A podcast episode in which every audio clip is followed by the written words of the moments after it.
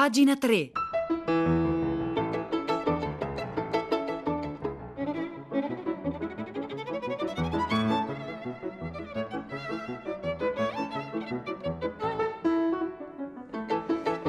Buongiorno, un saluto da Nicola La Gioia, benvenuti a pagina 3, la cultura nei quotidiani, nelle riviste, nel web, sono le 9 minuto 32 secondi. Noi oggi cominciamo parlando dell'arte della, della, traduzione, dell'arte della traduzione associata ad un'autrice che qui a pagina 3 mi rendo conto amiamo molto perché ritorna di mese in mese nonostante appunto non sia più tra noi da molti decenni. Si tratta di Flannery O'Connor di cui parla Giacomo Papi, di cui scrive Giacomo Papi oggi sul foglio a proposito della nuova traduzione delle opere della Connor um, fatta da uh, Gaia Cenciarelli. E ma comincia eh, Giacomo Papi parlando proprio dell'arte della traduzione. L'arte della traduzione è una cosa meravigliosa, lo dico perché i traduttori e le traduttrici italiani sono tra i più bravi al mondo, sono anche tra i meno tutelati e i meno pagati. Questa cosa veramente grida vendetta. E la traduzione è una cosa fantastica perché ecco, i traduttori sono gli ambasciatori della letteratura nel mondo, la traduzione del sistema circolatorio della letteratura nel grande corpo appunto delle, di tutti i lettori di tutte le nazionalità per tradurre ci vuole orecchio, ci vuole, bisogna saper scrivere, bisogna conoscere l'autore di cui si, tradurre, si, si traduce, bisogna appunto mh, eh, calarsi nel contesto del mondo eh, da cui appunto poi si deve trarre la, la, traduzione. Questo per dire che ci vogliono una serie di competenze affatto scontate, non basta sapere la lingua da cui si traduce.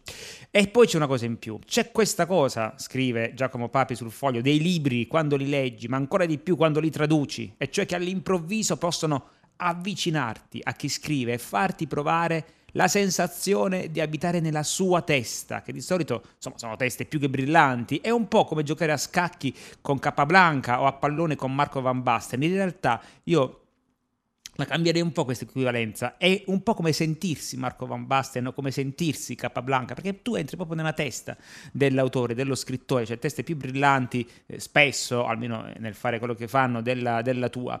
Perché quando l'immaginazione si rivela attraverso le parole, tradurre quelle stesse parole nella propria lingua significa condividere l'immaginazione che le ha generate, replicarne i processi, i ritmi invisibili. Ecco, questo è bellissimo. Uno eh, fa la sua vita, va dal panettiere, porta il cane a passeggiare, poi trascorre però intere giornate in compagnia, per esempio, di John Cheever, di James Joyce, oppure come nel caso di Gaia Cenciarelli, ultimamente ha passato molto tempo in compagnia, anzi passato molto tempo nella testa di Flannery O'Connor, una delle più grandi scrittrici del Novecento, per cui ha tradotto eh, il romanzo dal titolo Il cielo e dei violenti e poi l'antologia Un bravo uomo è difficile da trovare. In effetti, dice Gaia Cenciarelli, intervistata da Giacomo Papi sul foglio, Stiamo insieme da prima del lockdown, io e Flannery O'Connor. Era il settembre del 2019, all'inizio entrare nella sua testa è stato difficilissimo, poi però ci siamo, diciamo, registrate. Adesso sto traducendo la saggezza del sangue e devo consegnare entro il 15 giugno, altrimenti sono guai.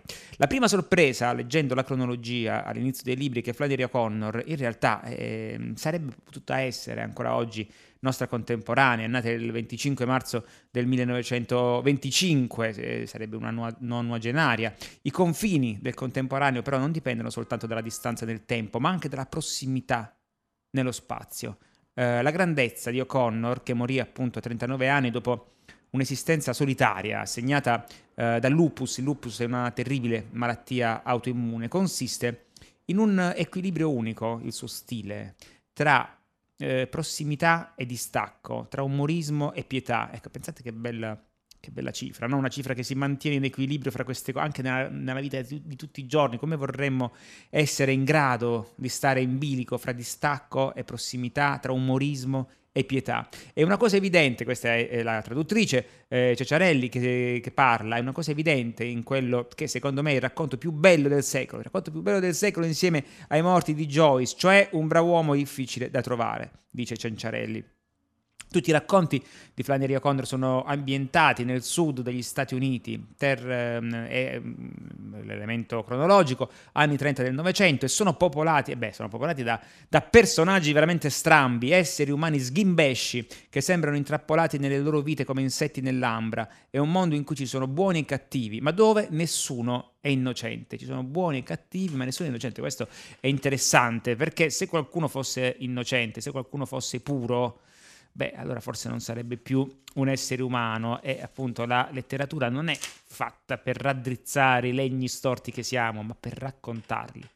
E ancora, questo dipende anche dal suo cattolicesimo, dice Cenciarelli, il marchio del peccato originale ce lo portiamo dentro sempre, vittime e carnefici, e comunque sempre meglio riconoscerci colpevoli di qualcosa che invece autorappresentarci come duri e puri, che è quello che purtroppo succede nel ventunesimo secolo. Autoproclamatisi puri lanciano appunto maledizioni verso eh, persone che considerano non all'altezza. Quello che succede in continuazione con i, eh, con i, con i social, no? dove il mondo è bianco, nero, dove ci sono soltanto i buoni e i cattivi e noi stiamo sempre dalla parte dei buoni e questo la letteratura la contesta perché per la letteratura ha proprio le sfumature, eh, i, i, i vari gradi insomma, eh, di eticità, la contraddizione, l'ambiguità, cioè la vita è il suo specchio.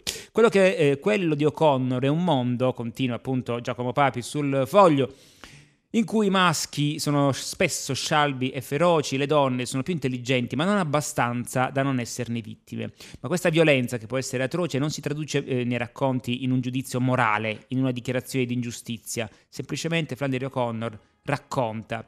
Ehm, per esempio, ehm, la ragazza ritardata di La vita che salvi può essere la tua, quella con la gamba di legno, di brava gente di campagna, la vecchia che non la smette di parlare, neppure al suo assassino di un bravo uomo, è difficile da trovare, appunto ehm, in, in, in, in situazioni, cioè è difficile da trovare in contesti diversi da quelli dei racconti della O'Connor, così bene, eh, sono donne che incontrano uomini di cui diventano vittime nell'istante stesso in cui si fidano di loro, credendo di poterli dominare.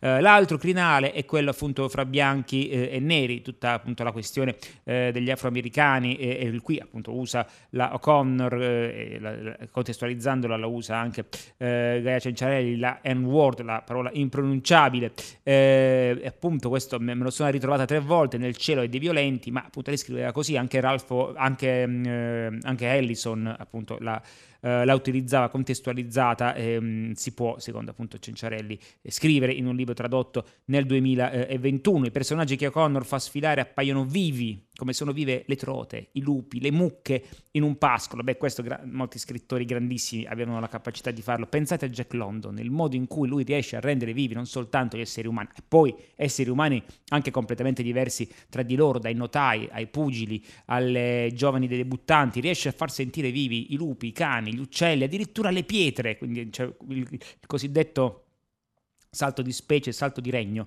in letteratura è qualcosa di completamente diverso rispetto a quello pandemico, è qualcosa appunto di, di inebriante perché ci fa veramente sentire il mondo al di là dei nostri sensi, al di là della, della nostra eh, specie. Flannery O'Connor voleva solo scrivere o forse riscrivere il mondo che per lei Dio aveva creato, perché appunto il rapporto con Dio è un altro elemento, eh, insomma, dei, dei racconti e dei romanzi di Flannery O'Connor centrale. Comunque questo omaggio è a Flannery O'Connor, è all'arte della traduzione di cui l'Italia, ripeto, eh, vanta eh, dei grandissimi esponenti, lo trovate a firma di Giacomo Papi oggi sul foglio.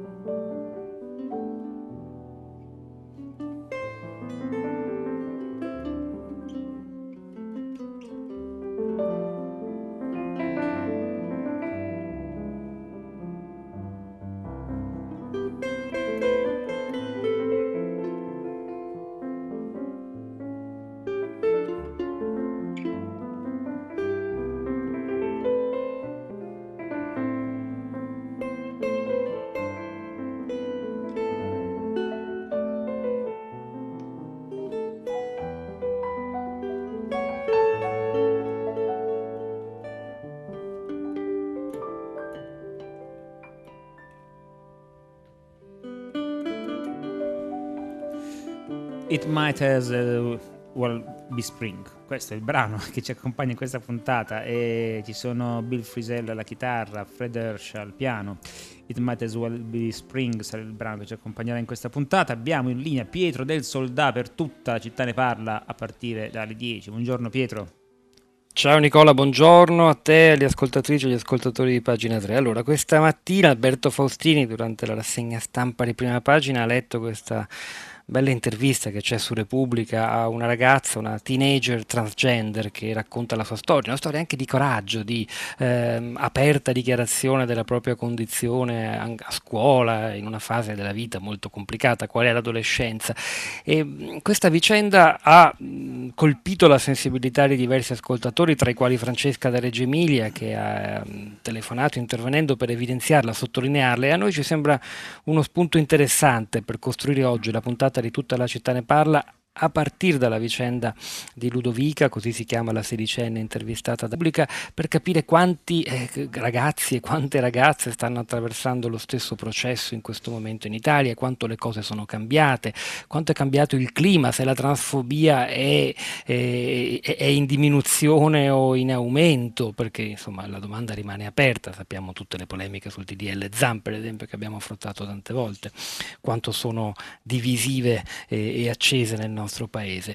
Quindi eh, io farei anche un appello agli ascoltatori, se avete storie da raccontare, testimonianze, esperienze dirette o indirette che ci possono essere utili, mandatecele, scriveteci, noi ci siamo in diretta dalle 10. A te Nicola.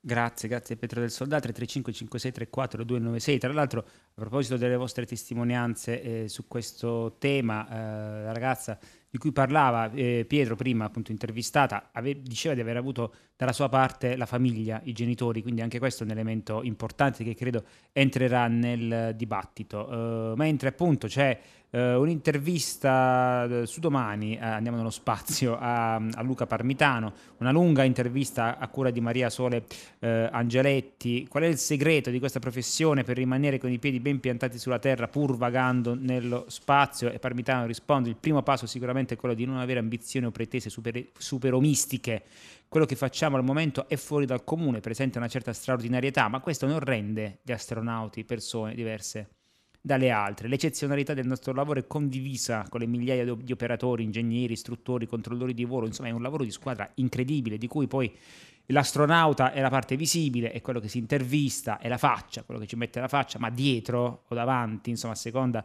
eh, di dove volete mettere le priorità, c'è una squadra abbastanza eh, incredibile. In realtà l'esplorazione dello spazio, dice mm, giustamente Parmitano, è inutile che ci montiamo troppo la testa, siamo eh, ai suoi albori, la nostra esperienza è limitata, è limitata a 20 anni in orbita bassa terrestre i nostri sistemi sono ancora a uno stadio di sviluppo iniziale, sono goffi, grossolani, servirebbe appunto un salto di immaginazione tecnologica, industriale, l'ambiente spaziale è ancora estremamente ostile, abbiamo molta strada da, da fare e comunque lo spazio è infinitamente grande, già grande il mare, figuratevi, figuratevi lo spazio, insomma tutta una serie di, ehm, di, aspetti, sia quello tecnologico, sia quello umano, sia quello pandemico, perché effettivamente, dice Parmitano, noi tra una missione e l'altra, pre- prepararci alle missioni siamo ci mettiamo in qualche modo um, in, in, isolamento e abbiamo tutta una serie, eh, ci, ci, vacciniamo e quindi indipendentemente dal fatto che ci sia o meno una pandemia, quindi potrebbe, potrebbe essere, ecco, diciamo così,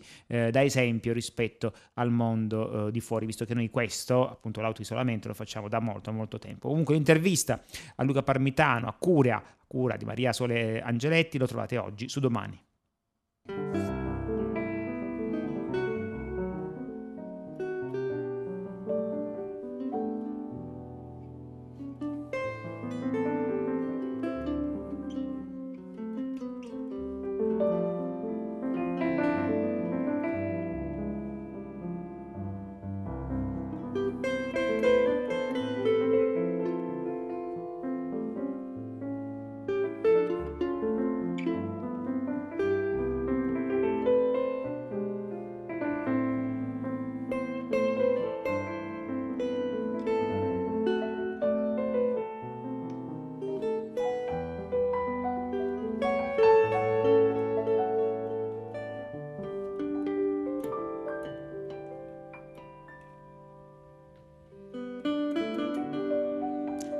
9-16 minuti 42 secondi qui a pagina 3 mentre arrivano diversi vostri messaggi sulla traduzione, sull'arte della traduzione, lodi all'arte della traduzione, considerazioni che tradurre è sempre un po' tradire, questo è, è indubbio, sono, c'è, un, c'è, sempre un lost in translation, qualcosa si perde, ma chissà che qualcosa però invece si guadagni. Stavo pensando alla traduzione di Italo Calvino dei Fiori Blu eh, di Raymond Queneau dove ci sono tutta una serie di giochi di parole intraducibili appunto in francese, ma intraducibili anche dal francese in italiano per l'italiano che usa Calvino. Me ne ricordo una bellissima: eh, I persiani chiudevano saracinesche. Questa è proprio un'invenzione no, di, di, Calvino nei Fiori Blu. E come la, l'avrebbero tradotto se avessero dovuto fare la traduzione della traduzione in francese? Eh, ascoltatrici e ascoltatori che amano Flannery O'Connor, qualcuno dice, diciamo la verità, era una razzista Flannery O'Connor. Però anche qua bisogna contestualizzare, insomma, non, non, non ridurrei a questo, a questo, aggettivo, insomma, né una scrittrice né, un ess- né tranne, tranne, casi, voglio dire, veramente eh, esagerati e palesi, un essere umano che, insomma, con tutte le, le, sue, le sue, complessità, no? anche perché altrimenti si dovrebbe dire il problema non è il razzismo in sé, ma il razzismo in me, visto che forse nessuno ne è del tutto eh, immune.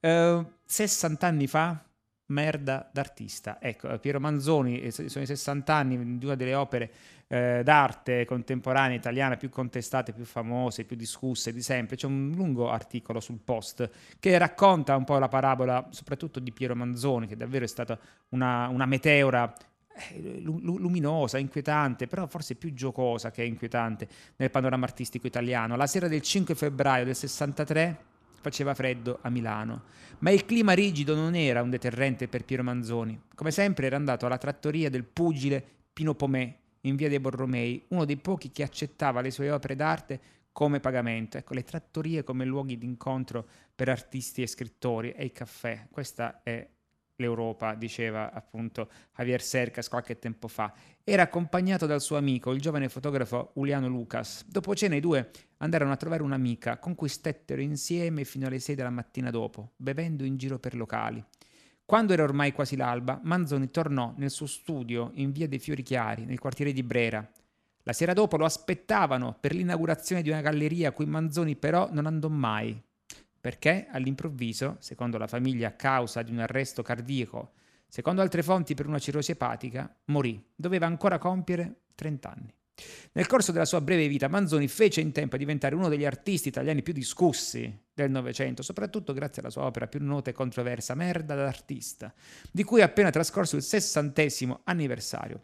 Ora di quest'opera esistono circa 90 esemplari, l'avete L'avrete, qualcuno di voi l'avrà vista in giro, e consiste in una scatoletta cilindri 6 cm di diametro, corredata da un'etichetta ed alcune scritte che Manzoni fece fare al tipografo Antonio Maschera. La prima esposizione avvenne nell'agosto del 61 in una piccola galleria di Albisola, in provincia di Savona, come raccontato lo storico dell'arte Flaminio Gualdoni in, in un suo libro, suo libro dal titolo significativo Breve storia della merda d'artista, la mostra, la mostra era organizzata da una famiglia di ristoratori, i Pescetto, ed era rivolta a un ristretto gruppo di amici e conoscenti, insomma non avevano capito quell'opera avrebbe avuto tutta quella addirittura ci furono interpellanze parlamentari poi l'articolo lo racconta. E non era la prima volta che Manzoni e il resto esponeva in quella zona. Merda da artista provocò da subito reazioni perplesse e sprezzanti. Si percepì soprattutto l'irriverenza dell'opera. Si pensò che fosse più che altro uno scherzo. Dino Buzzati per esempio la, la criticò dice insomma è troppo pare.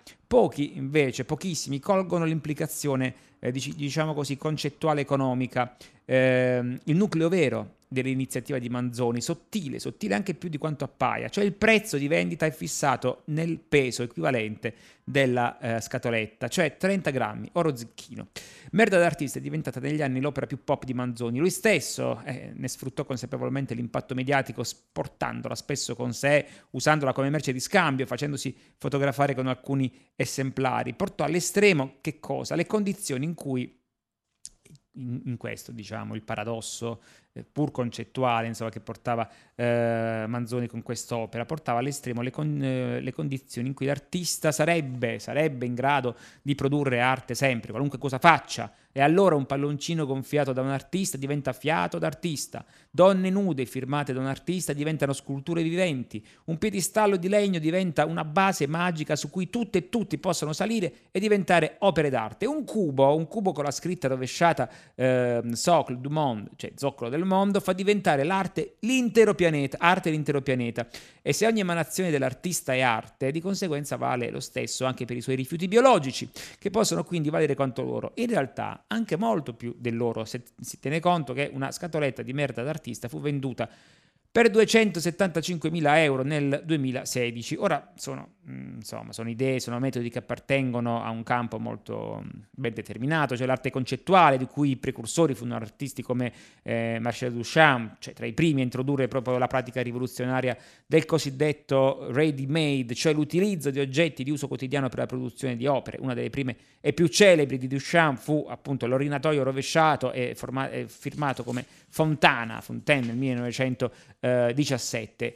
Come si diceva, appunto, però la fama di merda eh, d'artista, di tutto ciò che ne derivò, fu postuma, cioè dopo la morte di Manzoni, che veniva considerato in vita un eccentrico, uno sbandato. Dopo la morte, come spesso succede, e ahimè, come spesso succede in Italia, bisogna morire per, per avere, come dire, per non essere, eh, alcuni devono morire perché non vengono considerati ostacoli o persone che tolgono spazio agli altri. Purtroppo succede, succede così. E Pietro Manzoni diventò subito bravo, bravissimo e tutti i suoi quadri andarono alle stelle dopo la morte. E quindi ci fu nel 71 alla GNAM, la Galleria Nazionale d'Arte Moderna, la prima retrospettiva dedicata a Manzoni è voluta da Palma Bucarelli, nota importantissima critica storica dell'arte eh, a capo della GNAM, cioè della Galleria Nazionale d'Arte Moderna, per più di 30 anni. Fu questo che scatenò l'interpellanza parlamentare, cioè se il denaro pubblico eh, doveva essere investito in gallerie che eh, appunto poi esponevano merda d'artista, lì dove il pubblico dovrebbe fare soltanto una cosa, non sempre lo fa, ma è quello che dovrebbe fare per quanto riguarda la cultura, cioè dare i soldi alle istituzioni che ritiene che siano meritevoli di essere appunto foraggiate, sostenute e poi andarsene, cioè non fare più niente, perché poi ci penseranno i curatori, ci penseranno i direttori, ci penseranno gli artisti, invece poi spesso, come dire, il pubblico non soltanto ci mette i soldi, ma vuole, pretende anche di voler capire ciò che non capisce.